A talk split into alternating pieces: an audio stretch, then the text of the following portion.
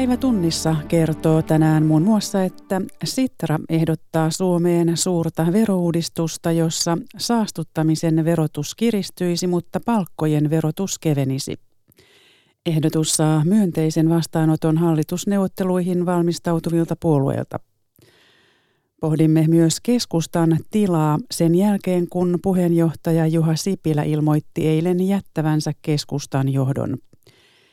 Ja Indonesiassa 190 miljoonaa ihmistä on äänestänyt tänään. Studiossa Salmi Unkuri. Hyvää keskiviikkoiltaa.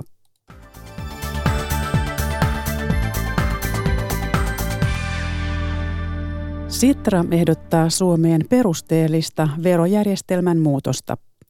Saastuttamisen verotusta kiristettäisiin tuntuvasti, mutta samalla palkkojen verotusta laskettaisiin. Asiantuntijat kiittävät Sitran ehdotusta, mutta eivät usko, että sitä voidaan käyttää sellaisenaan. Antti Parviala. Sitra tarjoilee verouudistuksessaan kirkasta päättelyä. Jos päästöjä halutaan vähentää, niiden verotusta pitää kiristää. Jos työtä halutaan lisätä, sen verotusta pitää keventää. Ehdotuksen mittaluokka liikkuu miljardeissa euroissa. Valtiovarainministeriössä finanssineuvos Tuuli Hakola uskoo, että esityksen ajatuksia tulee seuraavaan hallitusohjelmaan. Sitten kun tulee hallitusohjelma, niin sehän on paketti ja siellä varmasti on molempia keinoja tiettyyn mittakaavaan asti, mutta se, että tuleeko niitä yhteen sitoa yksi yhteen, niin se on ehkä se, jota itse ehkä vierastan. Emeritusprofessori Sixten Korkman sanoi, että verokepit ja porkkanat yhdistävä paketti on hyvä keino päästöjen hillitsemiseen. Kaikki nämä on kyllä mahdollista, jos se paketti on järkevästi rakennettu. Ei se nyt tässä ole vielä valmiina, mutta kyllä vihreä verouudistus, se on yleismaailmallisesti suuren kiinnostuksen kohteena ja meilläkin ansaitsee kyllä huomiota. Korkmanin mukaan Suomen päästöjä pitää edelleen leikata. Mutta suurempi teho ilmaston kannalta saadaan, jos voidaan vaikuttaa suuriin saastuttajiin, eikä tehtävä ole mahdoton. Meidän täytyy Euroopan unionin puitteissa, ei vähintään puheenjohtajamaana, toimia sen puolesta, että asetetaan yhteisesti korkean ambitiotason tavoitteita ja pyrkiä kaikki voimin siihen, että saadaan tällainen kansainvälinen rintama, johon tulee mukaan Yhdysvallat ja Kiina. Ja se ei suinkaan ole poissuljettu mahdollisuus. Kansalaisten huoli on lisääntynyt kaikkialla. Sitra ehdottaa myös kuluttamisen verottamista tuotteiden koko elinkaaren päästöjen perusteella. Tämä saa kuitenkin liian mutkikkaana häkkyränä tyrmäyksen sekä Hakolalta että Korkmanilta. Mutta varmaa on se, että vaikka Sitran esitystä ei sellaisenaan tulostettaisi hallitusneuvotteluihin, sen nostamia teemoja otetaan hallitusneuvottelujen pöytään. Varsinkin kun palkkaverotuksen keventämisen luvataan tuovan jopa 10 000 uusia työpaikkoja. Sitran ehdottama kestävän kehityksen verouudistus saa myönteisen vastaanoton hallitusneuvotteluihin valmistautuvilta puolueilta. SDP:n veroasiantuntija nostaa esille ympäristölle haitallisen kulutuksen verottamisen ja kokoomuksen talousasiantuntija kohdistaisi ilmastoverot suoraan päästöjä aiheuttavaan tuotantoon. Pekka Kinnunen. Hallitusneuvotteluihin valmistautuvat puolueet ovat valmiita ottamaan hallitusohjelmaan Sitran ehdottamia ilmastopolitiikkaa ohjaavia veroja. SDP:n veroasiantuntija, kansanedustaja Timo Harakka. Tämä Sitran raportti on erittäin kiitettävä ja noudattelee hyvin pitkälle sitä, mikä on sosiaalidemokraattien tällainen pitkän tähtäimen veronäkymä. Kokoomuksen talousasiantuntija, kansanedustaja Juhana Vartiainen kiittää ehdotusten kokonaisuutta. Se on hyvä avaus siirtämällä verorasitusta työn verotuksesta ympäristöhaittatekijöiden verotukseen. Voidaan saada enemmän hyvinvointia ja parempi ympäristö. Sitran ehdotuksista kulutusveroja painottava malli miellyttää SDP:n Timo Harakkaa. Siinä varsinkin se kakkosmalli, jossa on tällainen kulutusverotus, niin se noudattelee aika pitkälle sitä, mikä on SDP:n kestävän kehityksen arvonlisäveron idea. Kokoomuksen Juhana Vartiainen epäilee SDP:n mallia vaikeasti toteutettavaksi. Hän verottaisi suoraan tuotannon haittoja. Ja näistä Sitran skenaarioista mun nähdäkseni paras on se, jossa suoraan tuotannossa verotetaan haittoja.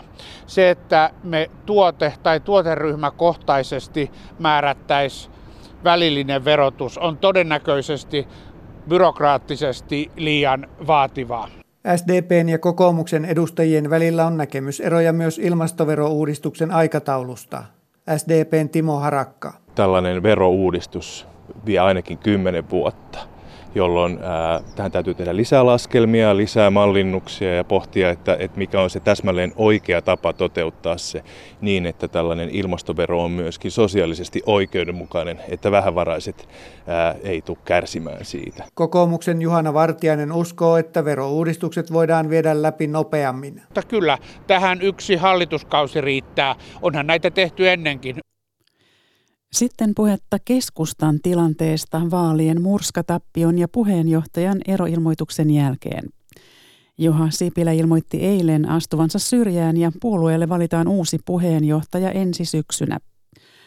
Päivi Neitiniemen haastateltavina ovat Turun yliopiston eduskuntatutkimuksen keskuksen johtaja Markku Jokisipilä ja puhelimen välityksellä pitkäaikainen keskustavaikuttaja, entinen kansanedustaja ja ministeri Tytti Isohookana-Asunmaa Oulusta. Isohookana-Asunmaa arvioi aluksi Sipilän eroa. No ei se tullut yllätyksenä. Toki tästä aikataulusta ei ollut mitään puhetta, mutta arvelin kuitenkin, että hän tällaisena nopean toiminnan miehenä ei kovin pitkään tätä asiaa anna olla ratkaisematta eikä vello ja osasin odottaa hyvinkin nopeaa ratkaisua. No kun asut siellä keskustan kannatuksen ydinalueella, niin pidetäänkö päätöstä oikeana siellä? Kyllä pidetään varmasti. Kun kysymyksessä on Juha Sipilä, me tiedämme, että hän on henkilö, joka ottaa vastuun ja kantaa vastuun. No entä Markku Jokisipilä, oliko Sipilän päätös tai tämän ilmoituksen ajankohta jotenkin yllätys sinulle? No ei ollut. Itse asiassa minäkin odottelin vähän, että tämä olisi saattanut tulla siinä vaali-iltana jo, koska kyllä tuo oli yksiselitteinen tuomio äänestäjiltä Sipilälle ja keskustan politiikalle historiallisen heikko vaalitulos itsenäisyyden aikana. Ei hänellä siinä oikeastaan ollut muita vaihtoehtoja kuin vetää nuo johtopäätökset ja sikäli ihan johdonmukaista toimintaa Sipilältä tämän tulos- tai uloslinjan mukaista, minkä päätöksen hän teki jo pääministeriön osalta aikaisemmin. Nyt sitten oli vuorossa tuo puheenjohtajuus. Nyt on sitten keskustalla paikka miettiä, että mihin kansanliike kokonaisuudessaan tästä lähtee Juha Sipilä jälkeisen aikaan, millä tavalla suuntaamaan siihen. No entä jos katsoo näin pitemmällä perspektiivillä keskustan menneisyyteen, niin kuinka poikkeuksellinen tai keskustalainen liike tämä Sipilän eroilmoitus oli? Kyllähän se varmasti jossakin määrin poikkeuksellinen oli. Mä ajattelin nyt esimerkiksi Johannes Virolaista, joka kärsi aikamoisen murskatappion vuonna 1970 vaaleissa ja sai ankaraa kritiikkiä omiltaan sekä puoluevaltuuskunnassa silloin että joka paikassa muutenkin ja sitten vaan niin kuin päätti jatkaa. Entä Markku Jokisipilä, miten sinä näit tämän? No kyllähän tällaiset aina siis kesken kaiken tapahtuvat erot ovat yllätyksiä. Tosin täytyy muistaa, että Sipilä nyt on 7 vuotta ollut jo tuossa keskustan puheenjohtajana. Se alkaa nykyään olla aika pitkä aika suomalaiselta puheenjohtajalta. Meillä tämä kierto on nopeutunut jatkuvasti ja Sipilä näistä nykyisistä on pitkäaikaisen puheenjohtaja ja kyllä nuo vaalit nyt tuloksensa kautta niin kuin selkeä tämmöinen käännepiste ovat keskustan historiassa. Keskustelua on käyty jo jonkun aikaa Sipilän hallituskauden aikana siitä, että onko se keskustalaisuus, mitä hänen johdollaan on toteutettu, tai se politiikka, mitä on toteutettu, onko se sellaista, mitä keskustan pitää tehdä, vai onko tässä joku reivaamisen paikka. Ja nyt varmasti sitten tuonne syyskuuhun saakka keskustellaan siitä, että mikä se on se historiallinen ydinideologia ja aate, mitä keskustan tulee toteuttaa. Sipilä kirjoitti tässä blogissaan, että päätös oli hänen omansa ja että kansanliikkeen voima ei ole koskaan yhdestä ihmisestä kiinni, mutta yksi ihminen voi hidastaa sen voimaantumista. Niin millainen rasite Sipilästä tuli puolueelle? Tytti Isohookana-Asunmaa. No, mä en sanoisi, että se puolueelle, järjestöväelle näyttää olleen kovinkaan iso rasite. Mä luulen, jos ajatellaan vaikka viime kesän puoluekokousta, niin siellä oltiin vilpittömästi Sipilän takana ja Sipilän tukena. Ja Sipilän ansiot puolueen sisällä kyllä niin kuin hyväksytään.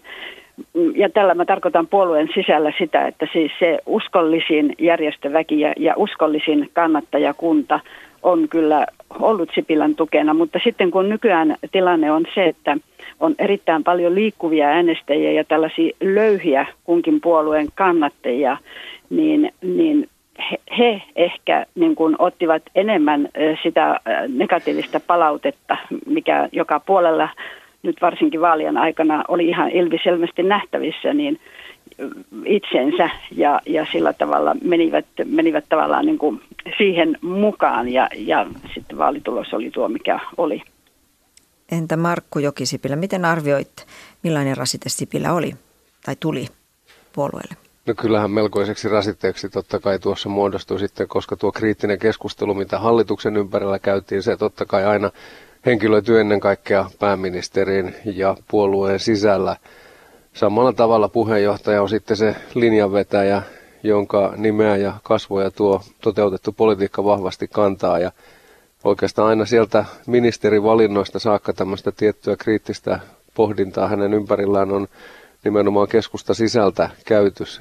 Ja sitten siihen aatteeseen liittyen on suhteutettu tätä Sipilän johdolla nyt toteutettua politiikkaa 4 vuoden aikana siihen, mitä keskusta on historiallisesti ollut. Ja siellä on tämä alkiolainen siipi, punamultasiipi, miksi sitä sitten haluaa nimittääkin, niin oikeastaan vaikka on tukenut pääministeriä ja puheenjohtajaa kyllä, niin on pitkin matkan varrella tuolla muistuttanut jo esimerkiksi tai ennen kaikkea talouspolitiikan suhteen, että välttämättä sitten se talouspolitiikka, jota Sipilän johdolla porvarihallituksessa on toteutettu, niin ei ole sellaista, mikä historiallisesti istuu keskustalla kaikkein parhaiten.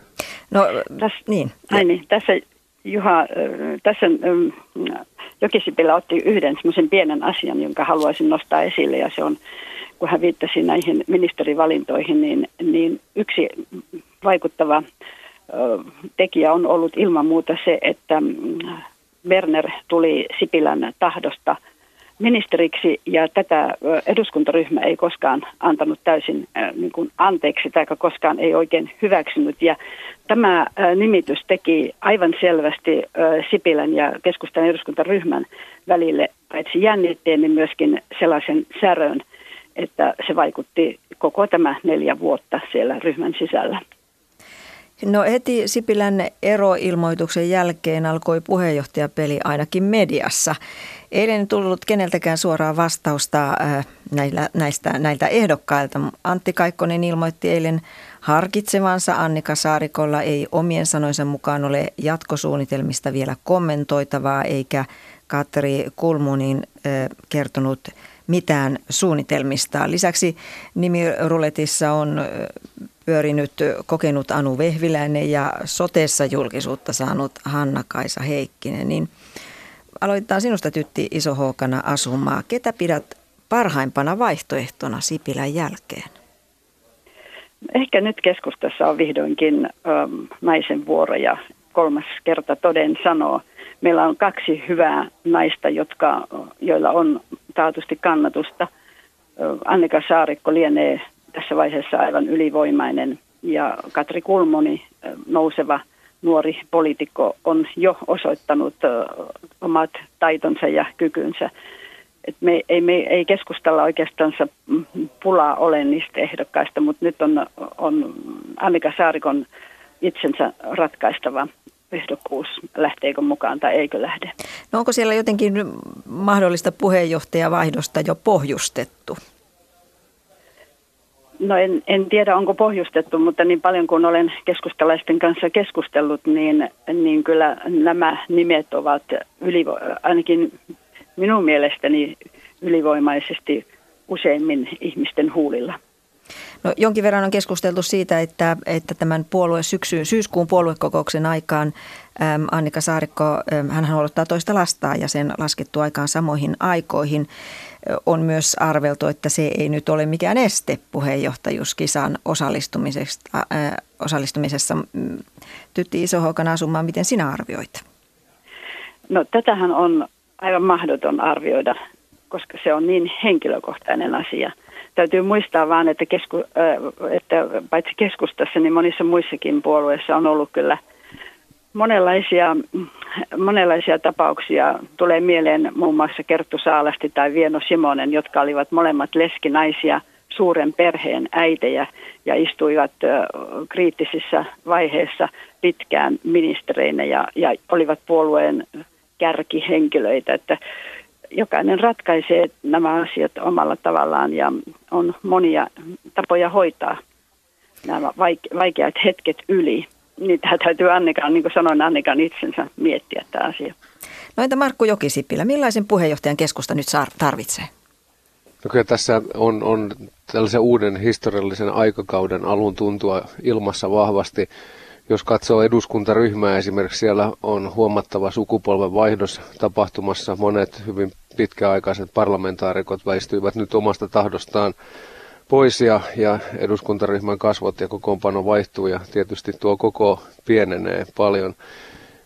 Ja varmasti sitten nämä kaikki mainitut nimet jo kyllä he itse tietävät ja ovat tätä harkintaa käyneet tykönään jo jonkun aikaa, koska jo gallupluvut matkan varrella näyttivät suurin piirtein suuntaa sille, minkälainen tämä vaalitulos on, ja on selvää sitten, kun keskusta on tällaisissa lukemissa, kun on 13,5% kannatusosuus ja 31 edustajan eduskuntaryhmä, niin siinä tarvitaan nyt vahva muutosliike johonkin suuntaan, ja tässä aletaan keskustella sitten siitä, että mikä se on se historiallinen linja tai tällainen suuntapäätös, mikä nyt tehdään.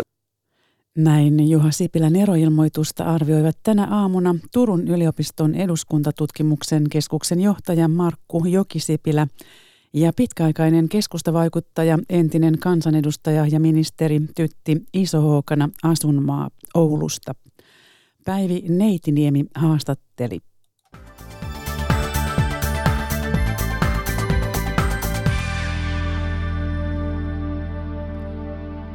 Nyt ulkomaille ja Kaakkois-Aasiaan, jossa Indonesian istuva presidentti Joko Widodo on alustavien tulosten mukaan voittamassa maan presidentin vaalit. Yli 4,5 miljardin asukkaan Indonesiassa järjestettiin tänään maailman suurimmat yksipäiväiset vaalit. Indonesialaiset äänestivät presidentin lisäksi muun muassa kansanedustajista. Juho Takkunen. 190 miljoonaa äänioikeutettua, 5 eri vaalit ja aikaa 8 tuntia. Logistiikka maailman kolmanneksi suurimman demokratian Indonesian vaalijärjestelyissä oli omaa luokkaansa. Vaalit laajalle levittäytyneessä saarivaltiossa ovat silti sujuneet melko hyvin, ilman suurempia hankaluuksia.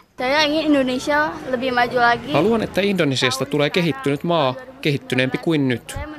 Valitsin Joko Widodon, toivottavasti hän vie Indonesiaa eteenpäin, sanoi pääkaupunki Jakartassa äänestänyt Sherika Larasati. Myös Ardians ja Utama äänesti istuvaa presidenttiä Joko Widodoa. Agar dilanjutkan kembali untuk pembangunan di wilayah-wilayah daerah, khususnya pedesaan yang selama ini. Toivon, että kehitystä tapahtuu etenkin maaseudulla. Aiemmat presidentit eivät ole panostaneet siihen. Joko Widodon aikakaudella olemme nähneet kehitystä kylissä ja siltoja on korjattu, totesi Utama. Indonesian talouskehitys nousi merkittäväksi asiaksi tämän päivän vaaleissa. Joko Widodo on suosittu presidentti, joka on rakennuttanut kaudellaan satamia, siltoja ja lentokenttiä. Dan juga kami ingin terus memperjuangkan kemandirian ekonomi Indonesia. Aiomme kasvattaa Indonesian taloudellista itsenäisyyttä ja siksi olemme ottaneet haltuun kansainvälisten suuryhtiöiden hallinnoimia luonnonvaroja, Widodo sanoi vaalitentissä. Kuasai negara. Indonesia on muslimimaa, jossa vanhollinen islam on viime aikoina kasvattanut suosiotaan. Joko Widodo edustaa kuitenkin maltillista linjaa. Widodon todennäköinen voitto on merkki siitä, että Kaakkois-Aasian suurin demokratia jatkaa kultaista keskitietä, eikä ole luistumassa naapurimaa Filippiinien kaltaiseen mielivaltaiseen diktatuuriin. Sitten Yhdysvaltoihin, jossa viskin tuottajat ovat vaikeuksissa EU:n ja Yhdysvaltain kauppakiistan vuoksi. EU asetti viime kesänä yhdysvaltalaiselle viskille 25% tullin vastatoimena Trumpin hallinnon alumiini- ja terästulleille. Tämä on johtanut jo viennin laskuun, sillä Eurooppa on yhdysvaltalaisviskin päävientikohde. Yhdysvaltain kirjeenvaihtajan Paula Vilénin raportti Yhdysvaltain viskin tuotannon keskuksesta Kentakista. Lasipullojen tasainen virta etenee liukuhihnalla Maker's Markin viskitislaamassa Kentakissa. Tuhansia viskipulloja pullotetaan päivittäin.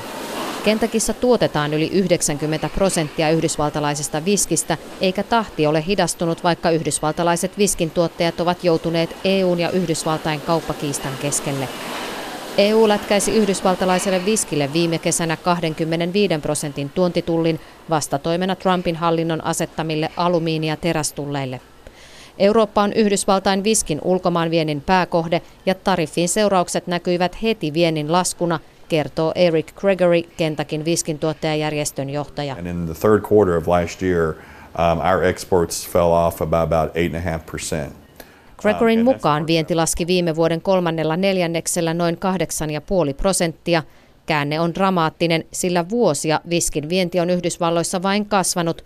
Nyt kauppakiista lyö jarruja tälle kehitykselle. Gregoryn mukaan viskin tuottajat ovat hyvin huolissaan, että markkinat menetetään pitkäksi aikaa. Kentakin viskin tuottajat ovat myös hyvin tietoisia, etteivät joutuneet kauppasodan keskelle sattumalta. Senaatin republikaanijohtaja Mitch McConnell on Kentakista ja viskin tuottajajärjestön johtajan mukaan yksi syy siihen, että tariffit kohdistuivat juuri hänen kotikonnuilleen. We're very fortunate that we have Senator McConnell from Kentucky, who a lot of people say that's the reason why we have these tariffs in the first place, because we've got one of the most powerful leaders in Washington who's from Kentucky. Eric Gregoryn mukaan he ovat onnekkaita, kun yksi Washingtonin vaikutusvaltaisimmista poliitikoista tulee Kentakista. Tosin ainakaan toistaiseksi McConnell ei näytä onnistuneen muuttamaan presidentti Trumpin kauppapolitiikkaa kentakilaisille viskintekijöille myönteisemmäksi. Kentakista Paula Vilén. Kreikka ja Britannia ovat kiistelleet jo 200 vuotta Partenonin temppelistä Akropolilta vietyjen marmoriveistosten palauttamisesta. Kreikka pitää merkittävänä uutta tutkimusta, joka osoittaa, että brittiläisellä Lordi Elginillä ei ollut veistosten irrottamiseen virallista lupaa. Suomessa toimiva Partenonin veistosten palauttamiskomitea tukee Kreikkaa neuvotteluyhteyden luomisessa Lontoon British Museumiin. Ateenasta Sara Saure. Akropolin museon ylin kerros Ateenassa katsoo suoraan vastapäiselle kukkulalle ja siellä olevaan Parthenonin temppeliin. Museo odottaa sitä, että Lontoon British Museum palauttaisi Parthenonin temppelistä 1800-luvun alussa irrotetut marmoriveistokset. Ne olivat osa temppelin kuvakoristelua, josta brittiläinen Lordi Elgin irrotti noin puolet ja myi veistokset Britanniaan. Kreikka vaatii veistosten palauttamista, mutta British Museum on kieltäytynyt kaikista neuvotteluista. Το βασικό πρόβλημα των γλυπτών είναι ότι το Λονδίνο έχει ένα σώμα και εμείς έχουμε το κεφάλι από το σώμα αυτό. Είναι δηλαδή διαμελισμός. Perusongelma on siinä, että veistokset on silvottu. Vartalot ovat Lontoossa ja päät meillä tai päinvastoin.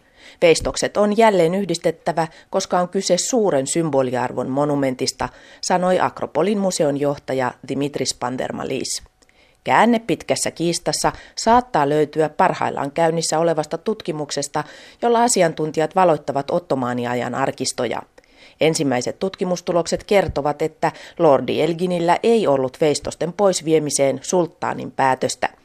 Virallisen luvan puuttuminen katsotaan Atenassa merkittäväksi muutokseksi tähän asti oletettuun. Parthenonin veistosten palauttaminen ei ole kuitenkaan vain kreikkalaisten ja brittien välinen kysymys. Veistosten palauttamiseksi on perustettu komiteoita jo 17 maahan. Suomen Parthenon komitean puheenjohtajan Uule Nordbäckin kanta myötäilee Kreikan linjaa. Neuvotteluyhteys British Museumiin on pyrittävä avaamaan sivistysyhteistyön keinoin. Kyllä minusta sopuratkaisuun pitäisi pyrkiä, mutta kuitenkin siihen tarvitaan sitten vahvoja näyttöjä yleisen mielipiteen suunnasta. Ja näin ollen nimien kerääminen, kansainvälisen komitean profiilin nostaminen, paljon sellaisia toimenpiteitä, joihin voitaisiin vielä ryhtyä. Totesi Suomen Parthenon komitean puheenjohtaja Uule Nordbäck. Ja autoasiaa. Uusien autojen turvallisuuden on määrä parantua tuntuvasti lähivuosina. EU-parlamentti hyväksyi eilen lukuisten uusien turvalaitteiden käyttöönoton. Moni turvalaite muuttuu pakolliseksi uusissa autoissa jo 3 vuoden kuluttua. Aiheesta on keskustelemassa tuottaja Veli-Matti Honkanen Tekniikan maailma-lehdestä. Juha Hietanen haastattelee. Kun EU-parlamentti eilen teki päätökset ja tosiaan äänesti näistä laitteista, niin mitä pidät kaikkein tärkeimpinä muutoksina, mitä nyt sitten 3 vuoden päästä on luvassa? No ehkä näistä järjestelmistä automaattinen hätäjarrutusjärjestelmä on kuitenkin se tärkein, joka parantaa turvallisuutta eniten. Eli kyseessä on järjestelmä, joka tarkkailee auton ympäristöä kameran tai tutkan tai molempien avulla ja sitten jarruttaa automaattisesti, jos havaitsee sellainen tilanteen, että kuljettaja ei siihen reagoi. Eli tavallaan sellainen suojelushenkilö, joka toimii siellä taustalla ja häiritsee normaalia ajamista, jos se toimii hyvin, mutta sitten kun tositilanne on, niin tekee sitten ratkaisuja.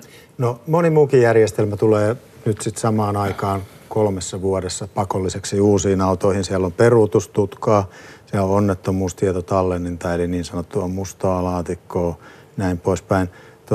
Kuinka tärkeitä nämä niin kuin kokonaisuutena on, kun on tukku tämmöisiä uusia laitteita?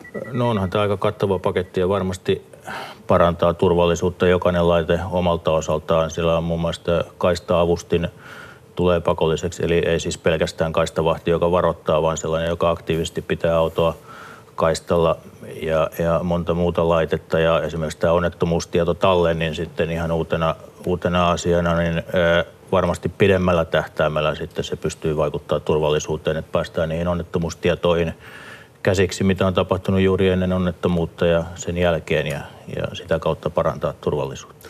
No taustallahan näissä päätöksissä on se ajatus, että kun nämä laitteet kehittyy, sitä mukaan turvallisuus tieliikenteessä paranee. Miten suorana pidät sitä yhteyttä näistä laitteista siihen, että tiellä kaikki sujuu niin kuin pitäisi? No onhan niillä yhteys, mutta totta kai tämä aikajänne on pitkä ennen kuin nämä laitteet saadaan tuonne valtaosaan autoista, kun ajattelee, millä tahdilla Suomessakin autot uudistuu. Mutta siis parempaan suuntaan koko ajan mennään ja sitten pitää tietysti mielessä se, että moni näistä varusteista on jo nyt vakiovarusteena tai lisävarusteena uusissa autoissa, mutta puhutaan semmoista ensimmäisen sukupolven järjestelmistä vielä, että ne ei välttämättä kaikki toimi kovin optimaalisesti. Ja nyt tietysti kun nämä tulee pakolliseksi, niin se kiihdyttää näiden kehitystä, mikä on tietysti hyvä juttu. Jos eri maita vertailee keskenään, kun Suomessa on tosiaan varsin vanha autokanta noin eurooppalaisittain verrattuna, niin onko niin, että monessa Keski-Euroopan maassa vaikkapa turvallisuus paranee nopeammin kuin Suomessa, missä on hyvin vanhoja autoja? No näin voisi tietysti ajatella, mutta tästä täytyy tarkastella varmaan sitten kun nämä raiteet rupeaa yleistyä ja tässä asetuksessa on myös se velvoite, että siinä 5 vuoden välein tarkastellaan tätä, että onko mennyt oikeaan suuntaan tämä kehitys. Mutta eiköhän nämä laitteet yleisty ehkä jopa nopeammin kuin tuo vaatimus on. Et niin kuin sanottu, niin ne on jo monessa uudessa autossa niin ihan olemassa olevia varusteita. Autoja myydään niillä turvallisuuslaitteilla nimenomaan paljon. No sekin, kyllä se on autovalmistajien välistä kilpailua, että kenellä on turvallisen auto ja paljon varusteita ja esimerkiksi tämä Euro NCAP-tähtiä sitten, että kyllä he tietysti siihen pyrkii, mutta totta kai jos se auton hinta kasvaa näiden takia, niin kyllä kuluttaja sitten tekee omia päätöksiä totta kai. No se iso muutos on totta kai tässä se, että niin sanottuihin karvalakkimalleihin nämä tulee nyt sitten 3 vuodessa uusiin autoihin, niin nämä laitteet, jotka nyt on lueteltu, kuinka isoja muutoksia nämä on auton valmistajien kannalta?